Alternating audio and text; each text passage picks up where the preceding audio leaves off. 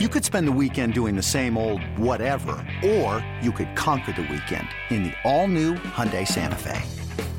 Visit HyundaiUSA.com for more details. Hyundai, there's joy in every journey. When you need mealtime inspiration, it's worth shopping Kroger, where you'll find over 30,000 mouth-watering choices that excite your inner foodie. And no matter what tasty choice you make, you'll enjoy our everyday low prices, plus extra ways to save, like digital coupons worth over $600 each week. You can also save up to $1 off per gallon at the pump with fuel points. More savings and more inspiring flavors make shopping Kroger worth it every time. Kroger, fresh for everyone. Fuel restrictions apply. This, this, is Jolly Rogers and Touchdown with Kasey Hudson and Kailey Mizell.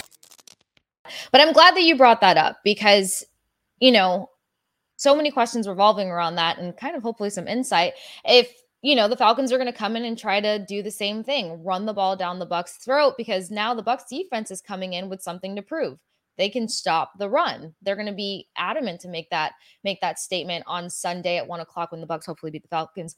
But with that said, you guys, the Falcons, have one of the top rated PFF guards in the league right now with Chris Lindstrom. And he's obviously a huge piece, key successor to that run game. But now he's got to go up against who we hope Vita Vea comes to life and, and recharges and brings back that dominant Samoan presence that he's typically had in the league. And then you've got Logan Hall, who's a rookie who wants to start stacking up his sack totals. But then you got this guy named Devin White. Don't know if you if you've gotten the the hype around Devin Height yet, uh, Devin White yet. You know, he sacks, he rides horses, he does the saddle up, and then once he gets one done, then he just starts building off of that. So, how do you think a guy like Chris Lindstrom can fare against Devin White, who you know had a silent performance last weekend, if you will, and this whole defense needs to really redeem themselves?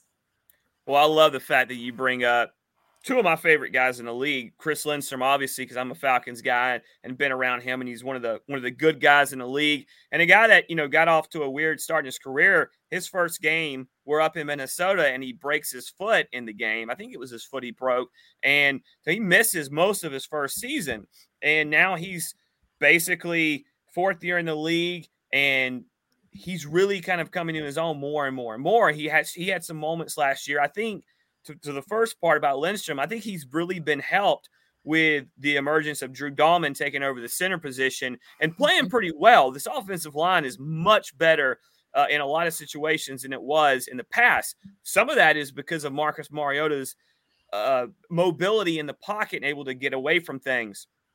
But Devin White is the other guy that you know, you mentioned, and I wanted this guy in Atlanta. I because it looked like the year he you know he came out in that 19 draft, that 18 season, we weren't very good. And it looked like we might have a pretty good pick. Mm-hmm. Didn't work out for us because I believe I'm not mistaken. We beat you guys in the last game of the year. And then we dropped a little bit lower and you moved up a little bit in the draft spot and you that grabbed my guy. Snake. Yep. Devin White has only played five games against the Falcons as he's in his fourth year, but he has five sacks, six tackles for loss, and nine quarterback hits in those games against us. So he better be on the mind of everybody up there. In fact, to take make a little bit, I know you guys kind of run like a three-four, right? Mm-hmm. Shaq Barrett in uh, six games has four sacks against us. Lavonte yep. David, who turns it like, up. Feels like he's been in the league for 20 years. He has played what like 19 games against us. And 21 he all he does is live on, uh, on our side of the line of scrimmage with 21 tackles for loss. so I can imagine that Arthur Smith and Dave Ragone and even Dwayne Ledford doing it, who's our O line coach, has been up there saying, All right, yeah, Vita Vea is a beast, but can we block those freaking guys in that that second level of those linebackers because they the Bash Bros on us, and and he has got to be top of mind. Uh, that's one reason, though, why I really love our running backs these days with Allgeier and Caleb Huntley because they are physical guys and they mm-hmm. love to, to just take on. Alg- I believe it was Keith Smith, who's our fullback. We actually talked to him today in, in Atlanta on, on uh, Sports Radio 1990 game.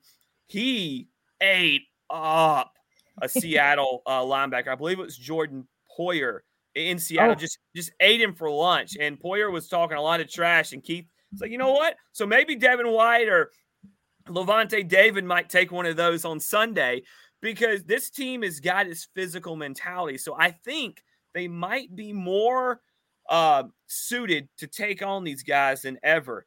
But it do, it is a big. It's a scary thing for me how well the second level of your defense has played against us in the past. I was looking at the numbers today.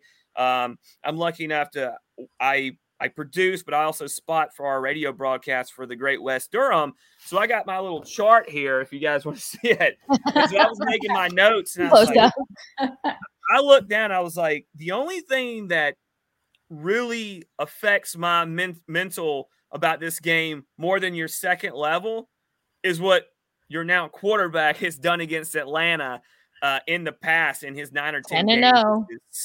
I mean, he's had an entire season for mm-hmm. some quarterbacks uh, in just like nine or ten games against the Falcons. So it's it's very scary. Yeah, I mean, I see. Our producer's taunting in the chat. Tom Brady. I wasn't and, go there. Our producer. I know. We were trying to be humble. We were trying to be humble. I'm uh, glad you uh brought up Allgeier though, because the Bucs almost they were he was on their draft board. He was almost a Tampa Bay Buccaneer, and he would have fit prime into the system. I wanted him from BYU BYU so bad, but my dreams don't always come true.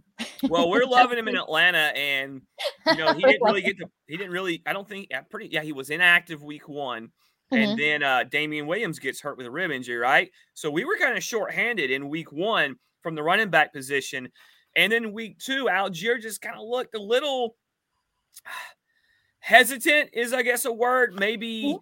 it was just getting getting that that first NFL game, you kind of kind of gonna get in that rhythm and kind of get comfortable. And since week two, after that week, he's looked he's looked comfortable. And and you know he goes last week, he has a career high in carries for ten carries, and mm-hmm. Huntley gets in and really has his you know pretty much uh, I think he's like his second career game, and he you know he had ten carries. So I know we're missing Cordarrelle this week and for for the next few weeks, but you know, with guys like Lindstrom, I feel confident there. So I think these guys can step up and help hold off some of these Devin Whites, Lavonte Davis, Shaq Barrett guys, Carl Nassib. Uh, hopefully he can kind of, we have enough to slow these guys down. Love that. It, it'll be really interesting to see, like Kasey said, you know, this team, especially the defense, they were they were kind of embarrassed last week, especially because they really do pride themselves on being one of and, and were really widely thought to be one of the best run defenses in the country. Uh, and then you see what the Chiefs were able to do to them. So I'm going to kind of pivot a little bit to you, Beau. You guys went pretty specific into the run game. I'm just wondering if the Falcons don't find success, if if we if we see a resurgence of the typical what we would expect of this Bucs defense, what are they going to do? Do you think that there is going there are other weapons, right? Because they've experienced a lot this Falcons offense has experienced a lot of success in the run game.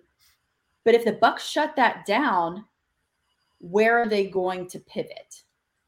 Well, you you know, Kyle Pitts has missed the last 2 days of practice. So this is a guy that may or may not play. You know, you don't really know. Arthur Smith um, said with us yesterday, hey, he is, I'm not worried about it. You know, he also said that about Cordarrelle Patterson last week, though, and, and CP played, but then he only had, I think, one carry in the second half, and boom, yeah. he's on the IR. So I do think at this point in the season, they're going to take it kind of carefully with Pitts.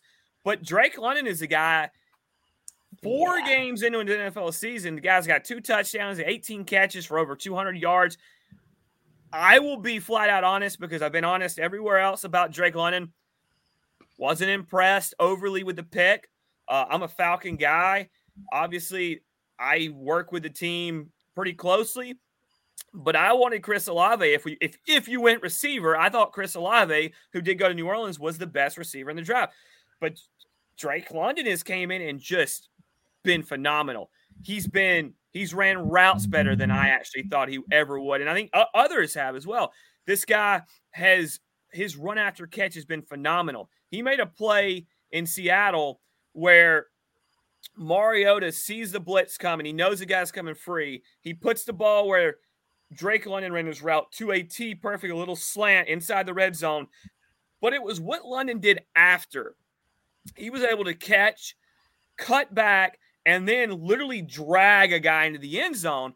So Drake London is a guy to me that looks that that can definitely step up. But oh, the rest of the wide receiving crew, other than because he Pitts as a tight end, and I still want to label him over there. But to mm-hmm. me, the wide receiver crew has been Drake London, Olamide Zaccheaus, and then Hodge. A little bit of crickets. Cordero Hodge has had some pretty big catches. You know, he didn't, uh, he's got five for 95, but he hasn't been, you know, this huge explosive guy. Bryan Edwards, through four games, has been a complete disappointment for the Falcons. I was looking forward to another big body receiver. I thought he might have been misused a little bit of ways in Oakland. Crickets from this guy. Um, you know, honestly, he's got one more catch than all three of us talking right now. And he and he actually his biggest play, the play that's affected a game the most was a play in LA as we've got the ball late in the game, red zone. Mariota gets a little bit flushed and he throws it up to Edwards, and Edwards just kind of half runs from what I've seen. This is just my, you know, uh, what I saw, and he mm-hmm. didn't really feel like he gave a bunch. And Jalen Ramsey goes over and mosses him. He got mossed, and that that was the game. Didn't say it cost us the game because there was a lot of plays we didn't make that cost us the, the game. Mm-hmm. But that was a play that affected the outcome of the game greatly because that essentially clinched the game for the Rams. And Jalen Ramsey went and made a play, and our guy didn't. Just so happens he's been a healthy scratch the last two weeks. Mm-hmm. Inactive. Guy's played in two games, has one catch, for two yards for this season, and it's just not enough. So Olamide Zaccheaus is a guy that look at. He's come up with big plays, including last week, makes a huge catch. Uh, late in the game, Mariota makes a good play. He was able to help them out. And then I said Cordero Hodge, but a guy who we haven't seen, who who this fan base was just enamored with in the preseason, was Jared Bernhardt. And oh. he is a rookie. This guy was uh, he went to, I believe it was Syracuse where he played lacrosse. I, I want to say, I could be wrong. Maybe it was Maryland. I don't know. One of those lacrosse. Top lacrosse lacks life. Yeah. And, and I'm going to, my, my sports knowledge definitely lacks there. But he won what the equivalent to the Heisman Trophy for college football is in lacrosse. Mm-hmm. Then he went to Ferris State, transferred, played quarterback there. And now he's literally first NFL camp, makes a roster, converts to wide receiver, and he's he's been active for a few games. He's he's not made a difference, no catches, but this is a guy that you know the fan base is enamored with. I'm not saying he's going to do anything. I'm just saying if we need something and he's on the field, it could be a guy that maybe Mariota goes to. I would look more though at Drake, Olamide, mm-hmm. and to a lesser extent, uh, Cordero Hodge to be the guys in the passing game they go to. Now, look, Parker Hesse's made some catches. Anthony Firkser has been has been active, but Pitts without the tight ends do lack a little bit, mm-hmm. um, and because they got some young guys, but those receivers, London, Zaccheaus, and to a lesser extent, Cordero Hodge, could be where we go. Yeah, and I was actually going to ask about the tight ends because it seems like that group is very sparse, if you will, and um, Pitts is a tight end esque. I I struggle with the hybrid tight ends that started to make a name for themselves a few few years ago. I think that true pro style tight end is starting to come back. Uh, here's hoping. But you mentioned that this is a young team, and Arthur Smith has a chip on his shoulder. He's made some very bold statements at the podium as to the confidence that he has behind his team. Something you want to hear from every head coach. So I to play into the favor of the Falcons for 10 seconds. I'm going to play nice here. Pitt kind of ranks fourth in all the statistics over the last four weeks against any of the opponents that you guys have had. So him not playing this weekend may not be uh work against the Falcons, if you will. Drake London can be that guy potentially. It's seeing how he fares against the secondary. So we talked about people like Devin White, Shaq Barrett, that interior defensive line. But then we move to the secondary where you've got Carlton Davis, who likes to call himself the best cornerback in the league, and he had a pitiful performance last week. So again, somebody who has something to prove. I'll be just as hard as my on my team as I am on any other team. Then you got Antoine Winfield Jr. While he's been top two in in tackles over the last two games, somebody else pretty silent. They moved him into that nickel position to kind of help with the blitz that we know Todd Bowles loves to exhaust is this a is this something that Marcus Mariota and Drake London need to look out for being this secondary? Does Mariota, you know, how will he manage the blitz that Todd Bowles will probably try to do because he is a mobile quarterback? And how can a guy like Drake London fare against Carlton Davis? Because that's a matchup that I'm excited to see. Well, uh, Carlton Davis is not even going to be the best cornerback on the field on Sunday, and, oh. I'm, and I'm, oh. not. I'm not knocking on you guys. You guys, uh, you, you, know how it is. You mentioned how uh, Winfield leads the team in tackles.